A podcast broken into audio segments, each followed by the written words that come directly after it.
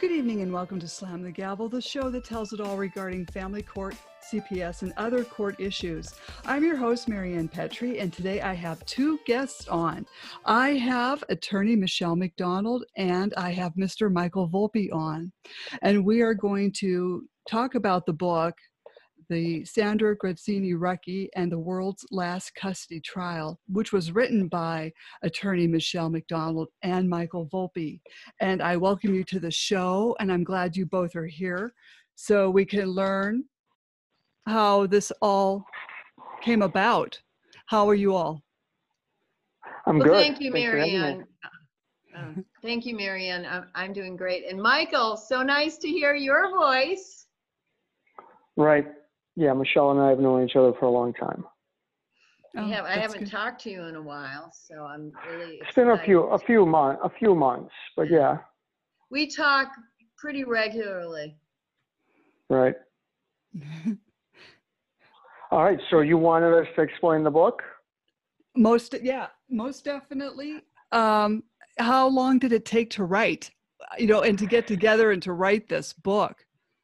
Uh, it took probably a little bit less than a year, and it went through several different ideas. It actually started as like like several different stories from Michelle's professional life, uh, except the other ones, in my opinion, were more boring than this one, which actually is good for the people because even though they were in a corrupt process, it wasn't quite to this extent. But um, and so I Michelle agreed to just make it because Sam, and that's what Sandra Grazzini goes by.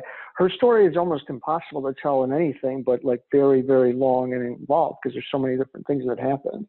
Um, and so I think we started towards the end of 2015 and probably finished. I think it was October of 2016 was when it was published. Now, But um, how, how it came about is I had heard Michael on a, a radio show, a show like yours, and he was talking about his book Bullied to Death, the Chris Mackney story, and I uh, I called him up. I said, "How's that book coming along? I would like to be involved." So that's how I met Michael, and um, Michael actually wrote a book, and I wrote the foreword to it and helped with some editing. Um, the Bullied to Death, the Chris Mackney Kafkaesque divorce, and Right. She and she remember that, Michael? I called you out of the I- blue. I do, I do, but uh, she, when Michelle says she helped with some editing, she's being very, very. Uh, she helped with a lot of editing, so it wasn't just a. li- It wasn't like you know she took took a look at a few pages. She went through multiple drafts, so uh, that wasn't easy. She was the editor, um, correct, and then and then we came it, like I don't know how how quickly after all that was finished we came up with this idea, but. Uh, uh, sometime after that book was completed, we started working on this one. Mhm. This is kind of a trip down memory lane because I do remember uh, wanting to write another book with you and giving you some of the these other horror stories that I had. The Chris Mackney story is a horror story, and Bully to Death has several uh, stories in it uh, aside from Chris Mackney's, which is the main story. And then Right. um, you became very focused on a case. It was as it was happening. I mean, when we we ended the book, Sandra Grazzini Rucki and the World's Last Custody Trial, it was things were still going on. We had to stop writing at some point and Right. say, okay, uh, uh, well, we things. to. Right, we we finished it after she went to jail, um, uh, and she she wound up going to jail again for a little while to fi- to finish off the sentence because the way they wrote the sentence was ridiculous. But yeah, it was uh, it's difficult to have an ending because it doesn't have a happy ending, uh, at least not yet. But um, yeah, look, Sam and I became close, and also there's there's just so much corruption in this story, and it goes from the local, like a, almost the entire Lakeville Police Department. Lakeville is where all this happened. Is corrupt. Uh, mainly Kelly Coughlin. Uh, she's on audio in an interview, uh, trying to like like manage where the interview goes. Uh, all kinds of things that she did. The, the, the, do, you, do you know that the the chief of police over there told me I wasn't allowed to call them or do a FOIA request. They, they, just blatantly illegal things. Jeff Long is his name.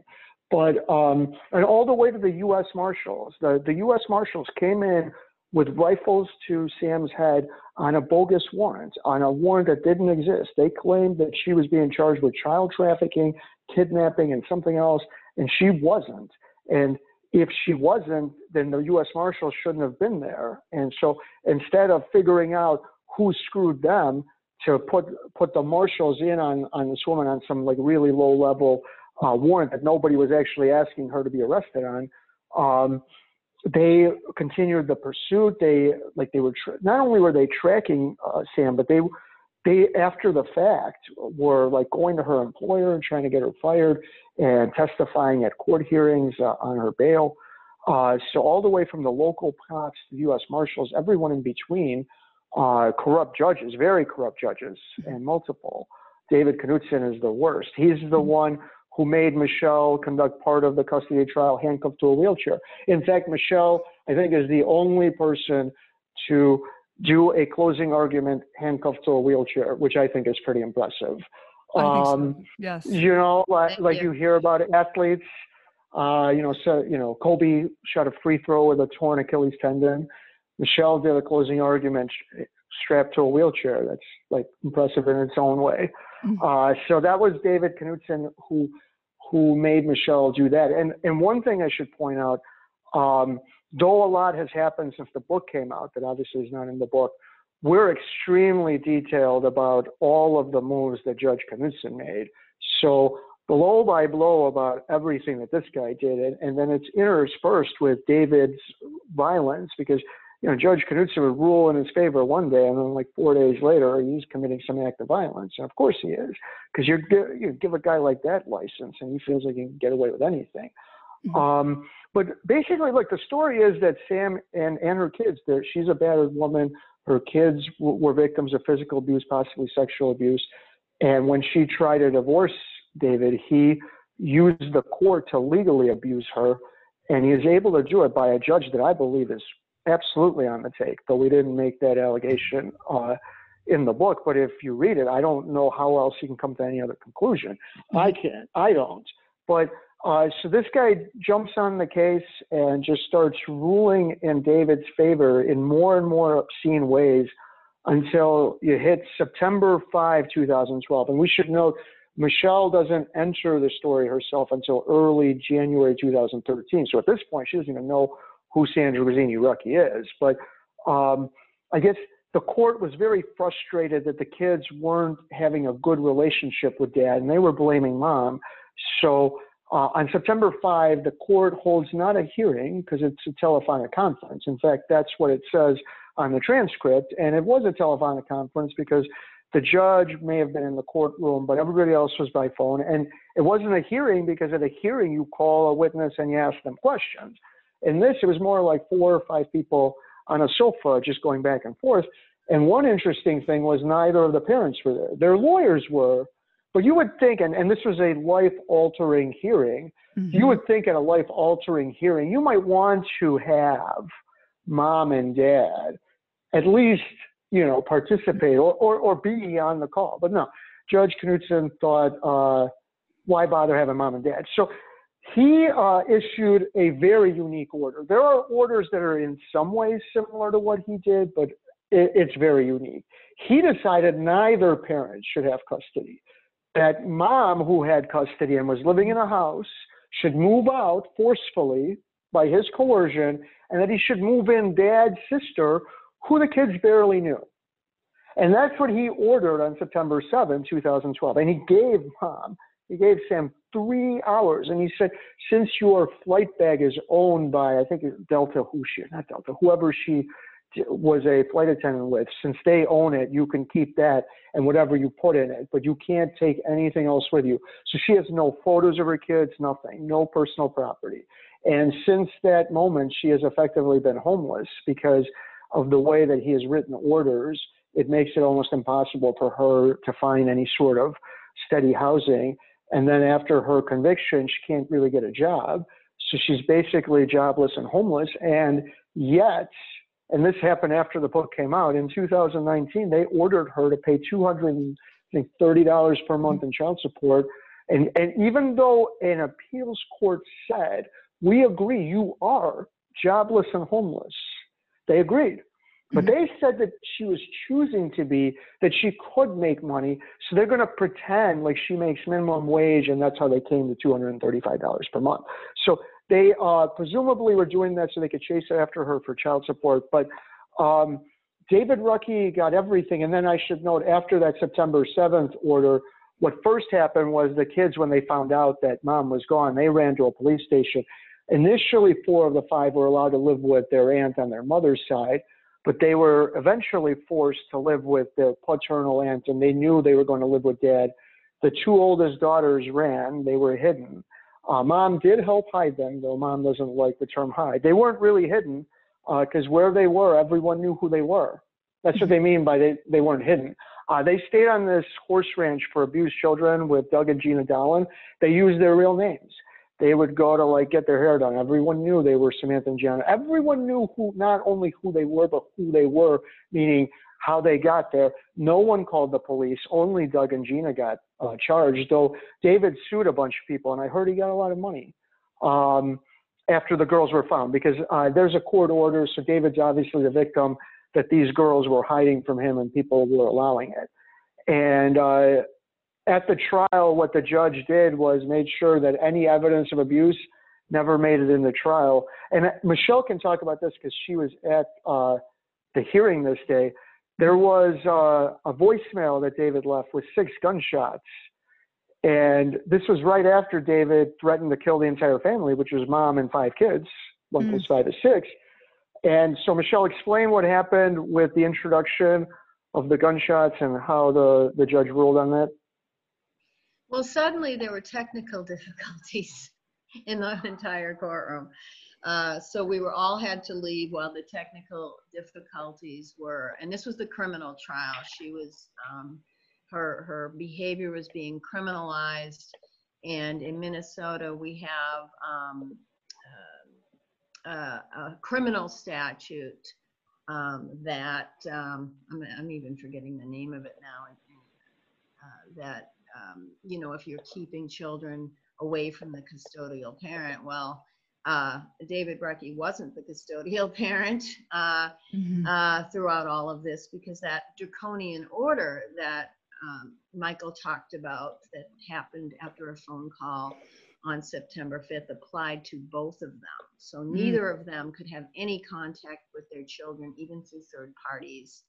Uh, and uh, anyway, yes, there were technical difficulties. And as I recall, even though um, one of her family law attorneys had actually um, um, had the uh, had testimony uh, of the gunshots and the video and everything else. Basically, they could only be called um, what was it? Audible sounds. they couldn't be called gunshots, even though there were clearly gunshots. And there was mm-hmm. some um, uh, pretended confusion about whose phone it was. And uh, it was just actually absurd and ridiculous uh, that um, it couldn't just be presented the way actually it was. Right. Look, it was it was clearly gunshots, and also I, the local Fox affiliate when they did a story on it, which is on, on my YouTube, but uh, they called them gunshots and they played not all six, but the clearly gunshots. Uh, mm-hmm. and then uh, there was no confusion. They traced it back. It, it was his phone calling Sammy, uh, the daughter, the the the oldest daughter, uh, Sammy.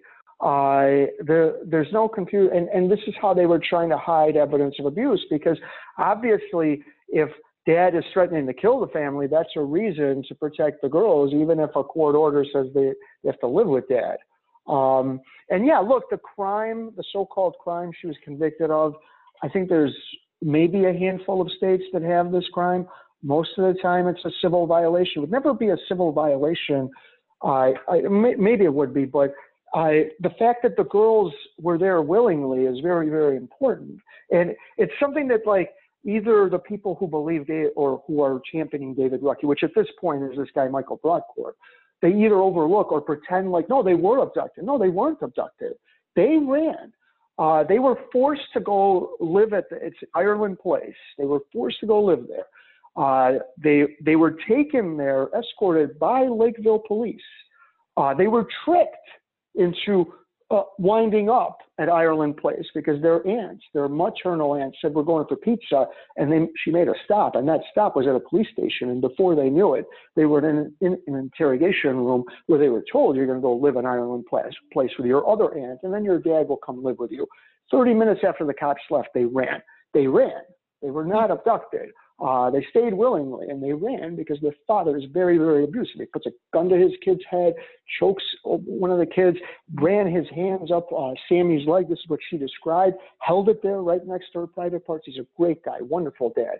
Uh, and the father's rights movement still protects this guy to some degree. Uh, they certainly have not uh, gone back on their support, and that uh, and one of the reasons why I don't like them. Uh, they supported this guy. They are a, a, reason why a lot of people still believe that she was a scorned woman and not a victim of domestic violence. Uh, the total scum. Uh, they they they would rather promote a father because they are fathers than promote the truth. That's the fathers' rights movement. Mm-hmm. Um, but uh, so that's basically what happened. And as a result, she's homeless and jobless. He's made a lot of money kids are forced to live in abuse. Uh, Michelle Michelle spent 24 hours in jail uncharged.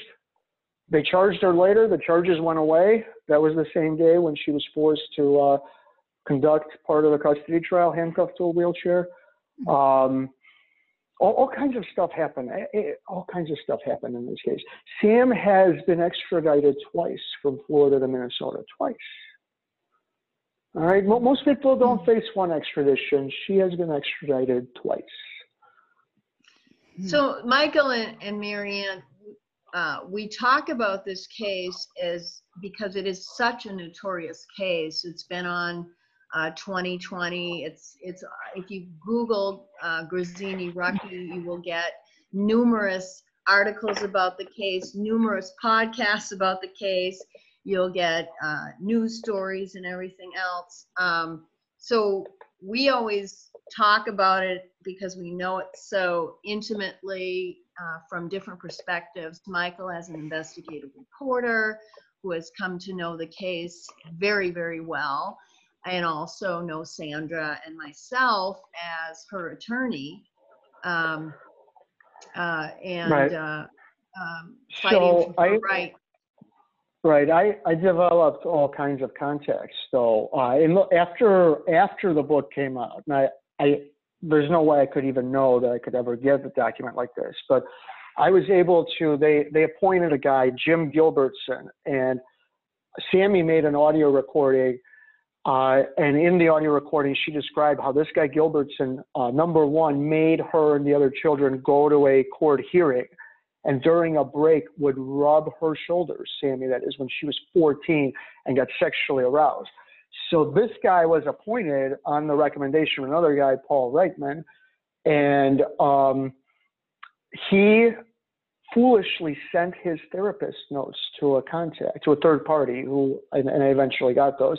And in those therapist notes, they effectively admit to uh, conspiracy to force those kids to live in an abusive situation because they are, talking about that April 19th order, which was when they, the, the girls were forced to go live with Tammy, the, the paternal aunt. Uh, that's when they ran 30 minutes later. They were talking about that order that wouldn't come until April 19th, as early as April 9th, according to his therapist notes that I'm sure he never thought would be released. Um, so I, there, there's so much to this story, so much corruption, and that guy has gotten away with it. No one did anything to him. They obviously didn't charge him, and even though those therapist notes exonerate Sam from any responsibility because they show that those that everyone knew that this was a dangerous situation, and they forced it on the kids anyway. Her conviction hasn't been reversed. You talk to the governor's office, it doesn't matter. Let me tell you, here's a great story about just how corrupt uh, this case is. I once did a, uh, a story about Ilhan Omar, and uh, she was saying something, and I and, and she wanted the governor's office to act, and I knew that the governor's office couldn't act because they didn't have that jurisdiction. I thought that was an interesting story because she should have known that. And that in the governor's office, and it was uh, the the the liberal, the uh, the guy that used to be in Congress, the the Muslim, I can't remember the guy's name. I I got a statement from like staff that that was his like from him. And so that, that's how like reasonable and accommodating they were. Even though they knew the story was going to make ilhan omar look bad i asked him about Rucki and never get a response. Mm. uh, that's not a coincidence you know like, like no one wants to talk about it. They all know that from top to bottom there's massive corruption and no one wants to deal with it. Yeah it's a massive cover cover up so for those of your listeners that don't know the story, there's two aspects to this story. There's, mm-hmm. you know, the family uh, court story uh, that I was involved in, uh, and then there's also uh, following the, the, the family court uh, conclusion, if you could call it ever concluded, there is the uh, criminal uh, defense aspects. Um, I, would, I, I was also her criminal uh, defense attorney for a time when she was being extradited from Florida. But this is this is truly just the story of a mom mm-hmm. uh, who was a part-time airline stewardess married to uh, David Rucki. They had five small children and uh, what uh, ended up happening was they had a stipulated divorce. So uh, the mom had an attorney. There was a stipulation for a divorce where the mom would get custody. Uh, the uh, mom would um, get, I think, the main home, those kinds of things. There'd be some child support, some spousal support as you normally uh, might have in a stipulated uh, situation. And uh, um, that that was that um, until at one point uh, the um, there was an attorney that decided to assist David in reopening the divorce um, a couple of months later and uh, that's that's what ended up happening. Uh, the divorce was reopened, and the way they reopen divorces here in Minnesota, they'll still keep you divorced. So your your the termination of the marriage is there, but mm-hmm. all other issues become up for grabs. Mm-hmm. And that's when Sandra um, was uh, defending herself, I guess you'd say. She uh, paid hundreds of thousand dollars hundreds of thousands of dollars to attorneys uh, before she became, and even the attorney that represented her in that telephone let conference. me let me yeah paid an eighty thousand dollar eighty thousand dollar fee. Because yes the family had resources and they had money and um, when i first met Sandra, um, as as many of you know, I had a, a calling to uh, abolish. That means end. Some people don't know what that means. Family court, mm-hmm. uh, stop the culture of uh, families litigating each other and, and suing each other in court. And um, I'd have through Family Innocence, uh, a nonprofit, that I have these first of the month events. So uh, Michael had mentioned there was a draconian order. I got that word from Michael that happened on September 7th, two days after this telephone call, uh, where Sandra and her ex-husband was uh, could not have any contact with their children, even through third parties. And Sandra, this was a, a new twist on custody. Uh, Sandra owned the home. Uh, her five children were with her. She had lived in the home for 14 years, all of the property. Just imagine 14 years of collection of all this stuff your paperwork, your computers. You have your five kids. It was the first week of school. The children went to different schools, and she, her attorney calls her up and says, This order's coming down the pike, and you have to leave your home and somebody else is going to move in and take care of your kids. So instead of, you know, removing the children from a custodial parent, they remove the parent from the scene and uh, bring in somebody who, you know, is a relative, but she doesn't own the home. Sandra owns the home. Right. she doesn't, Right. um, you know, she doesn't have any of the Right, though which a month, like a month so later, the- horrific. And in two hours, and then that that's the way it's been since. right, a, a month after that order came down, he gave the home to David. Uh, so, you know, that, it was one of a Uh, series of draconian orders. And the I other thing beg, is, I I think- beg to differ. Here's what happened with that. I'm just going to tell you the the legalese that occurred. So what what ended up happening is I meet Sandra at one of um, the Family Innocence events, and she comes to me. She was actually with um, that attorney Dale Nathan, and we we're having kind of an event. It's at Car- Carboni's. We have music, uh, and she comes with Dale, and she's scared as can be. Uh, she's meeting me. She's thinking I know about the case. I guess where where we had it held. She wanted to know if I knew. I didn't know anything about her, anything about the case. And that was on January 1st, 2013. I did agree for a small fee because she was telling me about this case to take on a constitutional challenge because what she told me happened to her had to be unconstitutional, had to be against any type of um, of, of rights that we have uh, fundamentally. And so I did take that on. And when I did that, I filed um, uh, all kinds of paperwork. I went down to the courthouse, uh, looked at the file because that was the best way to get it. Because you know she was kicked out of her house, so Mhm. all of her files and everything were there. Her former attorney had withdrawn from the case; that she had paid eighty thousand dollars for for that phone call. I mean, what kind of an attorney is that? And we ended up uh, when I filed that, I, I, I counted about 3,600 orders. I mean, what is that, right? Uh, Right. At the time. Hmm. And we, uh, how I counted the orders was you might have, she might have had about 45 that say orders on them, but you've probably seen this many, many times. It'll say order on the top on the caption, but then it will have several paragraphs with do this and do that and don't forget to do this and you got to do this by a date and it was just um uh, uh, you know horrific that she nobody could follow you know you follow one order the next one Right. He once ordered Sam to leave the state, and another time ordered her to stay in the state of Minnesota. He he gave her both of those orders. Though the orders would be contradictory, he wouldn't remember many of the orders that he gave. Uh, many of them were oral, but he said, oral or not, they are orders. Um, as I said, look, if he wasn't bought off, he was certainly acting like it. Uh, there's no explanation for anything that he did except that someone paid him money under the table to do everything that he did.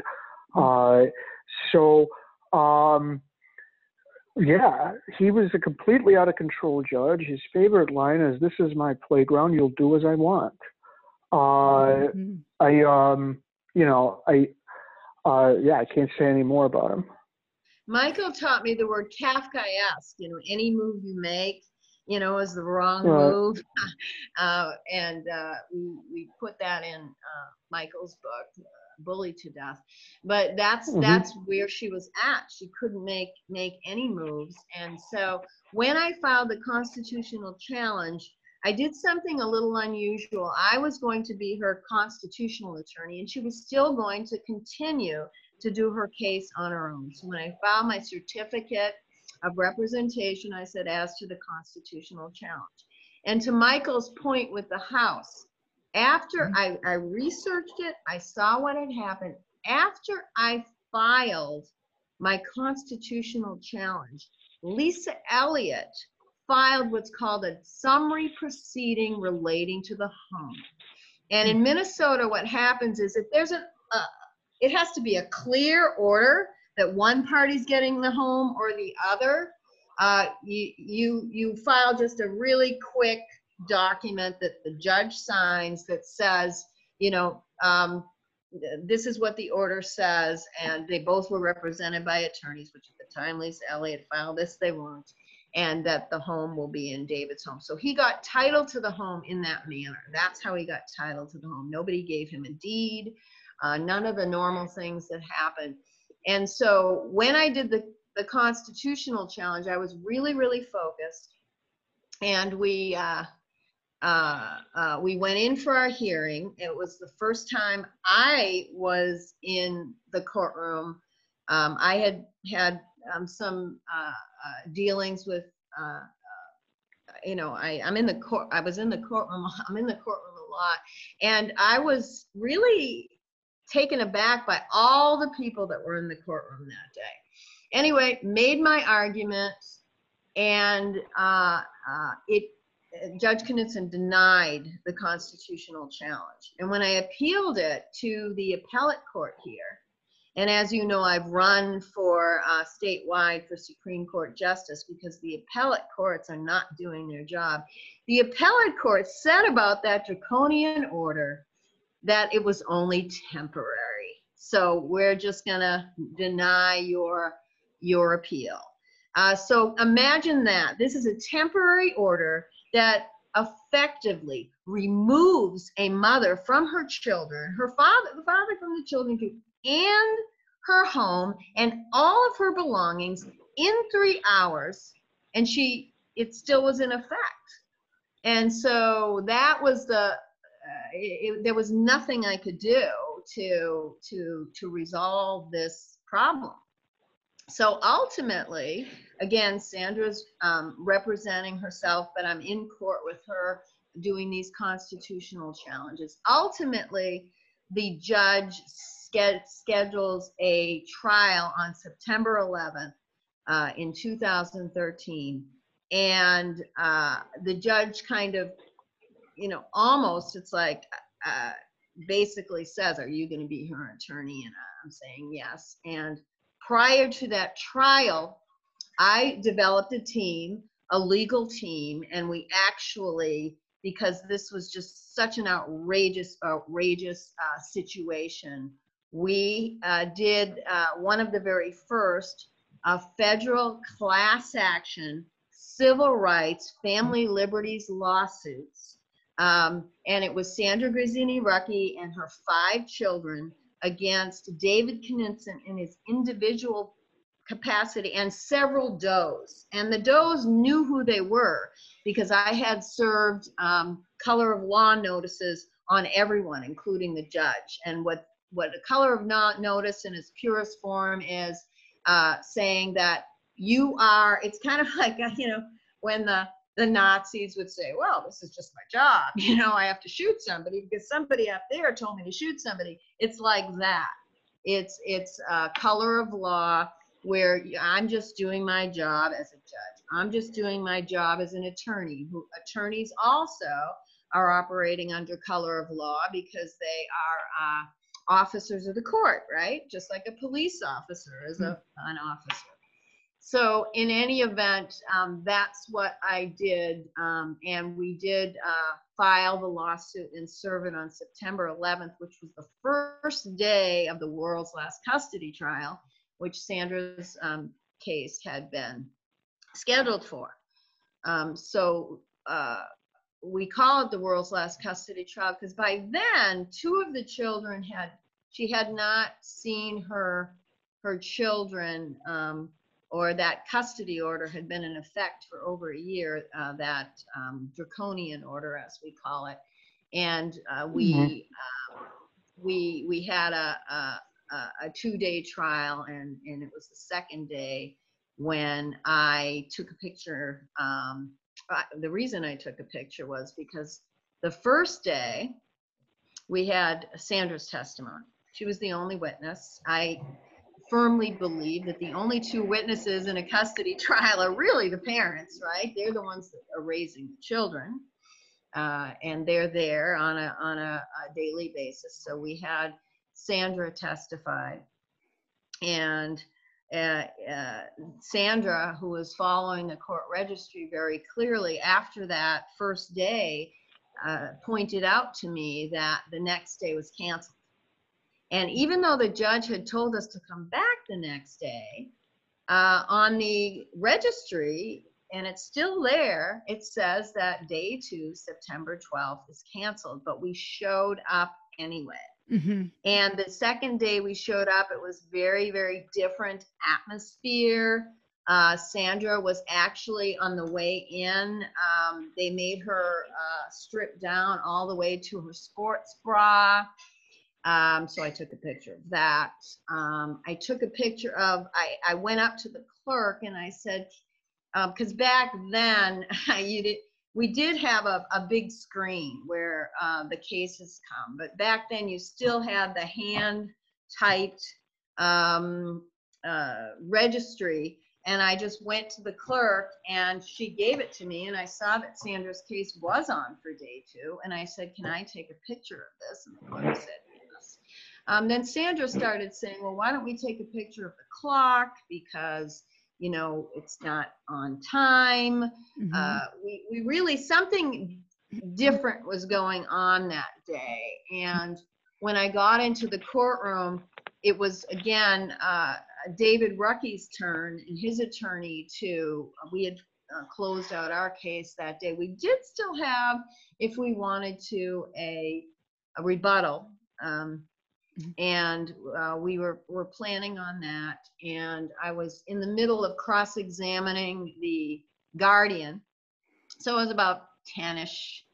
I was in the middle of cross-examining guardian. I had taken a picture, and I was taking a picture with a real camera, but for I had a camera. And the deputies came. I took one picture in the courtroom, and nobody. The judge was not on the bench. I I taken pictures before a court. I knew, you know, you're not, you know, it's not a record of the court that I'm making.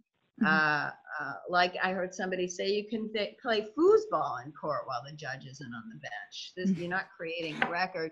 And uh, the deputies came and they took my camera and my cell phone. Um, and I was probably okay with that. I mean, I didn't think, I said, okay, you know, here you go. And uh, at about 10ish, um, I was cross-examining the guardian because because she the, the the guardian's report came about on a Friday and I think it was court ordered on a Monday. That's how fast it happened. And the uh, on on that Friday, I, I was I was looking for a, a, a calendar so I could show the different dates. That it was a Friday and a Monday. So the court said, well, let's do our morning break so that Michelle can go get her exhibit or her calendar or whatever she needs. And I thought, you know, that's nice of him. And so, sort of. And he got up and he left the bench. And that's when three deputies came came at me and actually uh, took me away out of the courtroom and back to the holding cell. And uh, back there, I was saying, What's going on? They were asking me my name. I said, You know my name. Uh, and uh, ultimately, I started to cry. I started to Mm. call for my husband. I said, I, and, and, uh, I'm so sorry. they said that's basically said that's it, and they actually stripped me down, uh, took off my uh, earrings, my hairpiece, all of my jewelry, including my wedding rings, necklaces, um, my shoes. Um, they took a belt and put it around my waist and handcuffed me to the belt, and then they put me in the cell. And in the meantime, I'm in kind of a state of shock. Mhm. And the deputies come back. They come back with a wheelchair. They sit me in the wheelchair. Uh, I under understood I was kind of tied to the wheelchair. I, I and and they actually brought me out um, uh, to sit in the courtroom. uh, here I am, the attorney, in handcuffs, totally debilitated, and I get to the, the counsel table, and I don't, there's none of my paperwork is there. There's no pen, there's no paper. I'm handcuffed anyway. All of my files are gone. My client's gone. And the courtroom had been pretty much cleared out. And the, uh, well, it was cleared out because it was canceled on the roster. The day before, it was a very full, packed courtroom. And that day, um, it was pretty sparse. So um, the Judge Knutson came back on the bench and said something must have happened during the break. And I remember saying something like, uh, he said, "Can you call your client?" And I said, "They took my phone. I, uh, what's going on?" And and then he said, "Well, he, he cited some rule and said we're gonna have it anyway." so, uh, yeah, that's um, exactly what happened, and um, I proceeded to continue to cross-examine the guardian in that situation. I, I might have stopped cross-examining the guardian. I'm not, you know, there's a transcript. I don't know that the transcript is accurate at all. The way they do transcripts in Dakota County at the time, and I don't think they've changed their tune, is they still, every other county here prob- records it. You have a recording of a transcript. In Hennepin County, in Dakota County, they still do that ticker tape thing. So, Mhm. and then they type it out. I mean, it's just ridiculous. So that's how they were doing things at that time. So I can't trust the record. hmm And that was uh, September 11th and 12th of 2013. Right. And as Michelle pointed out, April 19th was when the girls ran. So this guy, Knutson, held a custody trial with only three of the five kids. Uh, it doesn't matter where you give custody of the two girls, they were missing anyway. Uh, and so he was insistent on moving forward with this custody trial, even though all of his shenanigans caused two of the five kids to run. And who gets blamed? Sandra Grazzini-Rucki. Uh, it's absolutely remarkable, including in the press most of the press, uh, primarily this guy Broadcorp. 2020, I think we got time to talk about 2020. 2020 reached out to, to Sam and to Michelle. Well, to Michelle, Sam was in jail at that point. This will be her story. They presented it like they were going to tell the truth. Uh, they were given mountains of evidence of abuse. They ignored it all. Uh, they used like like tricks by by saying, "Well, we wanted police reports from during the marriage. Uh, no domestic violence victim not no, but almost none would ever call the cops during the marriage. Uh, and then they ignored everything else, including po- other police reports, CPS reports, like the one of David sticking a gun to his then eight-year-old son's head. Mhm. Uh, so that because they said we wanted this and they didn't have that, they used that as a reason to not present any of the other evidence. Presented him as like the poor father and made it seem like he he was the victim of parental alienation and she got what she deserved they, they th- this uh, first of all here's how scummy 2020 is they called it footprints in the snow because they they said the girls ran and they left only footprints in the snow well it was april 19th 2013 even in minnesota there was no snow so they just made up a title Mhm. uh, and then um, I and what else was I going to say about him? And uh, and then they they asked to come to Michelle's place because they they wanted to do like B-roll or like extra filming, and they presented it as one way, and then when it was cut, they made it seem like we came and asked for all of this evidence of abuse, and there was none there. Uh, so they they misled all throughout. Uh, and one other point I'll make: the there were two producers, uh, Sean Dooley and Beth Mullen, and the host of the show was Elizabeth Vargas, and the the president of ABC at the time was Channing Dungey. I emailed four of those people relentlessly. Only one is left at ABC, Sean Dooley. I don't know if it had anything to do with me, uh, but I, I relentlessly emailed those four people, and only one is left. Mm-hmm. Yeah, I The other remember ones there was quit. a lot. There was, I think, hundreds of protests Thousands, to the 2020 thousands. thousands. Wrote to 2020. yeah, And Elizabeth people Vargas is gone too. Right, Vargas, Vargas, right. The host is gone. Vargas left. Eh, She presumably it's a a a move up for her to now do cults on A and E because that's what she's doing from 2020 or she left for other reasons. She left like four days after I emailed her and everybody else evidence that David Rucki was committing mortgage fraud, which I found out after the book was out. Um, this guy somehow, after he regained control of the house, it got foreclosed on six times, six times, hmm. and he still owns it. One time he bought it back, even though it was foreclosed on him. Somehow he's on both ends. Uh, so one of he was on something called Minnesota Cares, which is a program for for low income people. Even though he lives in a half million dollar mansion, uh, he he's gotten all sorts of uh, public aid in the past. Uh, and one other thing, his daughter Gianna is on the University of Alabama rowing team. That girl never rowed a day in her life until she got to Alabama. And I don't think that's a club sport. I've asked uh, the athletic department. I think that's a Lori Loughlin situation. But either way, that girl uh, never worked, uh, never rode a day in her life until she got to Alabama, and now she's on their rowing team. That half million dollar house is where Sandra was living. Right, uh, that they forced her out be, of. Oh, it was disheveled, and it was, you know, whatever they they lied about. Uh, he mm-hmm. probably messy like the house you could see behind me if you could see, or you know, here and there. So yeah, it was very engineered in a certain way. Mm-hmm. Was wasn't yeah. there a part where there was a, another house, and they made her pay two hundred thirty three thousand, or may or had her pay him two hundred thirty three thousand for part I don't of know. the same house. She she told me that she actually was required to pay off the mortgage and she did mm-hmm. um, and sometimes when you pay off a mortgage you you you don't file the satisfaction against the house so that's how it works i mean she paid it and and then the records might not have showed that she did so it's a very very yeah you you have that's part of the story as well now, I was wondering because if there's like new information, do you think you might come out with a book too?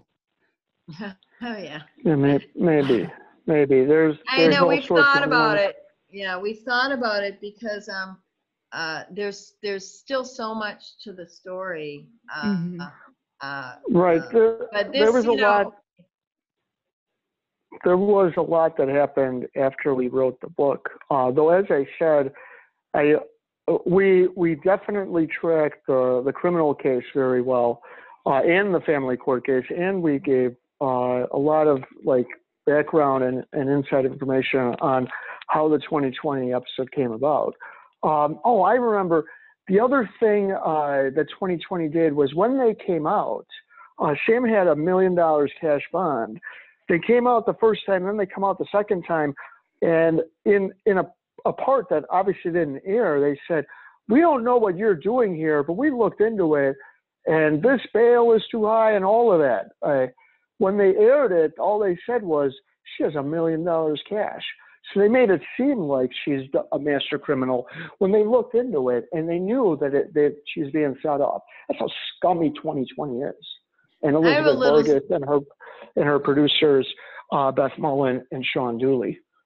I have a little story about that. So she was being extradited, and I was in touch with Kathryn Keena uh, by email uh, throughout the whole time because Sandra, Sandra was very afraid. Uh, and mm-hmm. things did happen while she was, you know, basically in a cage. Very, very, very bad thing. Very, very bad, bad thing. Things. And not uh, only bad, but the crimes committed against her are a hundred just on that car ride are a hundred times bad as the crime that they convicted of of that uh, and the rest of her corrupt crew could care less about. So listed on the uh, um, so I was watching the Register of Actions at this point, and listed on the Register of Actions was a hearing, and I had been in touch with Keena. Of course, she doesn't tell me this uh, hearing at, uh, I think it was at 11 a.m. Uh, before Judge Knutson on her criminal bail hearing. And I just, that's another thing. I was flabbergasted. Uh, by the time I showed up at this hearing, uh, the hearing had already taken place. I showed up at 11, but apparently they pushed her through at an earlier time. And uh, Judge Knutson did remove himself, and um, a Judge MacDonald um, actually pushed her through. She had no attorney at that hearing, and that's where they scheduled the million dollar bail. So she had Right, no. and Judge, Judge MacDonald is Erica MacDonald, and until the new administration of Joe Biden took over, she was the U.S. Attorney for the state of Minnesota. That corrupt piece of crap judge was made the federal prosecutor for the entire state of Minnesota. That's how it works over there. You do that kind of corruption, and you're moved up. And I and I know that's not the only time that Erica MacDonald was involved in corruption. Uh, but she was rewarded by being the top prosecutor. For, the state of Minnesota has one U.S. attorney. It was her for a while. So then uh, that was, oh, and then when I went to the hearing, they said, oh, you need to file your certificate of representation. I said, I'm already, I, I've been in touch with the, all this, this piece of paper. Doesn't matter. When you are a criminal defense attorney, you show Mhm. up, uh, Mhm. you are the criminal defense attorney. And that's what they had me do. And I had, I went down to the clerk and did it in order to, uh, I had to, to get the transcript that Judge MacDonald had over the weekend. I had to um, schedule another hearing on Monday, and that was with Judge Ashbon. She plays a role way down the road. But we actually had a, almost a day long hearing where Sandra was there. I got all the information about, you know, she had no criminal record whatsoever, zero criminal record. She, at this point, she had no arrearages and child support or any of that stuff. Uh, and in and had another hearing uh, that that took almost all day between going to see Sandra and uh, the bail got reduced to 750,000. And ultimately what happened is she was released because they kept her in for so long that um, Steve Grigsby uh, just did a said you got to release her now. You know, you can't have somebody in jail for this long on bail. So uh, she just got Right. released without any Like they bail. were no bail. right. They they played games with it, and then even though the crime was supposed to be presumed probation, Karen Asphaug, same judge who was on not just Sam's case, but uh, all of the defendants in this so-called crime, who each had their own uh, tri- separate trials. And uh, this is the woman who set up, who, um, when when David Rucki got in trouble in 2009, when he was swearing uncontrollably at two and three year olds, she made that case go away. Uh, very corrupt judge. She once gave a 50 year, 5-0, 50 year protective order, which bars another woman, Dee Uvold, from mentioning David Rucki's name anywhere. Five, it ends in 2069. That's how uh, corrupt Karen Asphaug is. Um, I, I remember I lost my train of thought, uh, but but the, but the judge is extremely corrupt. Yeah, there's something about the fact, and I heard um, a, uh, a he's a judge now. Um, I'm not going to remember his name, but in Ferguson, remember that whole uh, fiasco, Mhm. Ferguson? Right. Uh, Right. The uh, he was talking about that case, and he did a PowerPoint and everything else because he was one of the uh, investigators there, what have you. But um, in that case, the courthouse was next to the jail, was next to uh, where you file paperwork for your real estate, was next to administration, just the city administration, and it was like this compound. And that's what you find in, in Hastings, Minnesota.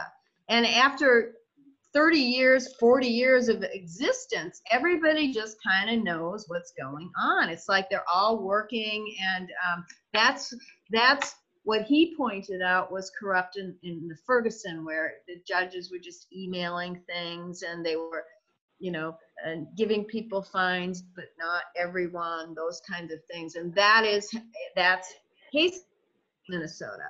Dakota County, main courthouse is right next to the jail where, where they took me, and I had been there with clients before to interview or, or, or what have you, is right next to the um, uh, uh, uh, city administration is right next to, you know, the courthouse is there, and, and you go file your uh, paperwork for real estate there and all of that. So that that is a uh, there's too much of a blur. I, I remembered what I was going to say. So the, the sentence that that Karen Asphaug gave Sam. So this is supposed to be a crime that's presumed probation, especially if you have no criminal record. Not only did she give her the maximum, but she said, and, and Sam at that point, even at the maximum, there's only a couple of months left because she made her sit in jail for four months or, or whatever it was in the beginning. You have to serve the rest 15 days at a time on the anniversary that your girls were found. And she berated her. Uh, and this is where the, the father's rights movement stepped in. Uh, somebody made a, a YouTube video of, of, it, and they've been sharing that thing for years uh, because they're big on parental alienation, like you are. Uh, so they think a woman got stuck uh, and got what she deserved. And so they've been helping to smear Sam by sharing video of Karen Asphaug, the same woman who in 2000, it was by then it was 2010, made David Rucki's uh, other criminal matter go away. It, absolutely a corrupt judge berating a woman, and they think it's swell. Uh, and so she gave her this bogus sentence, and the only time that that I think anything that anyone's done to Sam was overturned. Eventually, that sentence was made to be cruel and unusual punishment, and they had her resentenced, Sam, uh, and that's what led to the second extradition. Because um, instead of saying, "Okay, fine, now it's time served," uh, she said, "Well, then fine." Uh, first of all, it took Karen Asphaug, I think, like five months to actually execute the sentence from the time that the appeals court said you had a cruel and unusual punishment sentence to her actually sentencing her. But she, uh, Sam was at that point in Florida. She would not let Sam finish the sentence in Florida. She had her extradited. By the time they got back to Minnesota, there was like three or four weeks left. Uh, instead of just letting her finish the sentence or just telling her the sentence is over, she made her go back to Minnesota and finish the sentence there. Uh, Karen Asphaug, who would later then give David Rucki a 55 0 year protective order against Dee Dee She's like his personal judge. David Rucki has personal judges uh, who are probably on his payroll. Um, and she uh, eventually retired. She's now a retired judge, which is what all judges want to be anyway. Mm-hmm. There was, there's something too about, uh, first of all, jail. This is law school stuff, uh, but uh, there's three reasons to put somebody in jail. One is punishment, Mm-hmm. Uh, the mm-hmm. second is rehabilitation, which doesn't happen in nationally in our jails, as as you might know. Uh, America jails more people than any other country. Mm-hmm. And the third is you are such a devious, harmful, uh, horrible. You're gonna get out there and really harm people that we need to keep you in jail. So those are the three reasons to keep you in jail. What what they do right now is they'll um, sentence you and then it's kind of a favor. This is what they did to sandra as a favor. They're going to say well we're going to give you a year and she had already served most of it. But we're going to put you on probation. And probation is kind of like you're in jail but you're kind of still out there. Mm-hmm. and the uh, uh, that's what they did. They said and and but you're going to have to come back. I mean who can get a job oh, sorry, I have to come back, go back to Minnesota and serve in 15 for 15 days. Um, oh, next year. Oh, sorry, I got to come back to. It, it would drag on. So, what um, that was the cruel and unusual punishment part. And so she came back, extradited a second time, as Michael says, and just served like what two months, and she was done. And when you are right. done, I let this is an education. When you are done with your jail time, there's no probation. You are done. Yeah. Mm-hmm. Right. So she's right. not on probation. She was done. Mm-hmm. Right. They were desperate to keep her on probation too, uh, yes. and they were trying to figure out ways to to violate and all kinds of. And when I say they, I actually mean mostly Brian or Brian Michael Broadcorp calling all around Uh, he, you know, he chases her. He does everything, and he like he's like David Rucki's personal um, propagandist. And he, this is what he does. In fact, uh, Michelle had a. They retaliate against everyone. Michelle had her license threatened because there was a $50 dispute with one client. Uh, she said something about Judge Knutson that they deemed inappropriate, and she filed a lawsuit that they thought may be frivolous. Um, and so Brodkorb was, because the lawsuit was against Brodkorb, but he was testifying and he said his job is to follow this case. I don't know how you can make money following the case naturally. The only way you can make money is if someone pays you, and the only one who benefits from any anything and everything that Michael Brodkorb writes is, is David Rucki. Uh, and he lives in a big house. So he seems to be making a lot of money. Someone is paying it. He didn't make it on his book. That website has absolutely zero advertising. Someone's paying him to do this. There's only one person who benefits. Look, this guy goes to every single court hearing. He one time admitted that he reads everything I write about the case, listens to every show, like he'll listen to this show uh, that I do or, or that others do who does that obsessively unless someone is paying you? So David Rucki basically paid off a propagandist to write propaganda on his behalf. Uh, he's probably bought off a whole bunch of judges, perhaps, who knows how many. Uh, and that's how he accomplished this. Mm-hmm. So we're uh, coming and, upon and, and 20, go ahead. I was just going to say, we're coming upon the hour, Marianne. So, right. Uh, it, it, any, do you have any other questions or final comments? Well, this has just been very fascinating. Um, that you know, where are these girls now? Um, are they? Well, Gianna is at the University of Alabama. I don't know where Samantha is at, uh, but Gianna is enjoying life at the University of Alabama as a rower.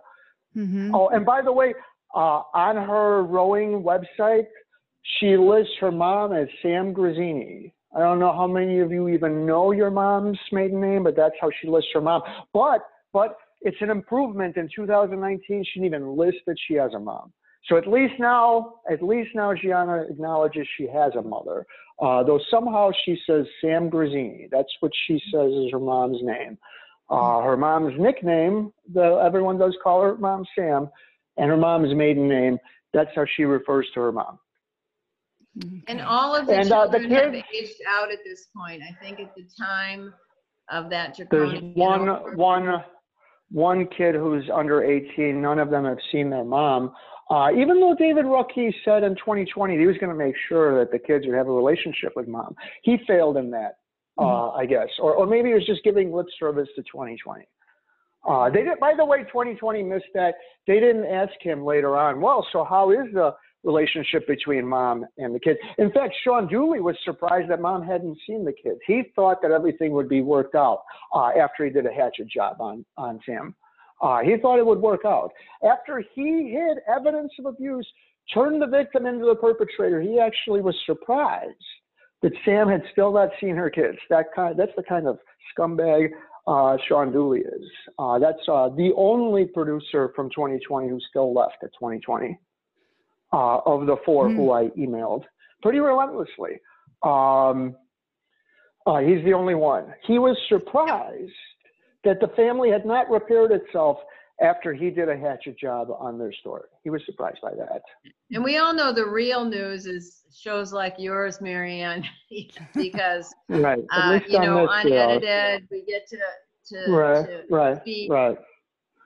That's right. that's mm-hmm. right. By the way, Sean Dooley, uh, I emailed him originally right after the show came out. He gave me an 800 word response. He's never responded to any other email after that. You don't, you know, you look really bad when you respond with 800 words and then pretend like the person never emails you again. Hmm. That doesn't look good. So, you know, that's how he is. That that response is still online somewhere. That's some of, I think, a lot of the corruption uh, Marianne, Mike, is the non-responsiveness. I mean, right. I've seen it right. in court where the the yeah. you'll you'll be making an argument, the other side won't even argue back. They'll be non-responsive, and then the judge will just kind of do what the judge wants to do because they're. Mm-hmm. Because there aren't any real Non-responsiveness rules. is a huge um, uh, indicator that something isn't exactly right, even if you Mm-hmm. respond uh, s- somehow. Yeah, like Uh, with, with a motion to compel, Right? then they f- maybe finally will do something once you file the Mhm. motion to compel. Mhm. Mhm. Okay. Well, Well, I'm Are glad we I had wrapping you. up? Sure. I was going to say, I uh, do you see foresee book two coming out at some point? Um, 'Cause it'd be we'll- we'll see. interesting.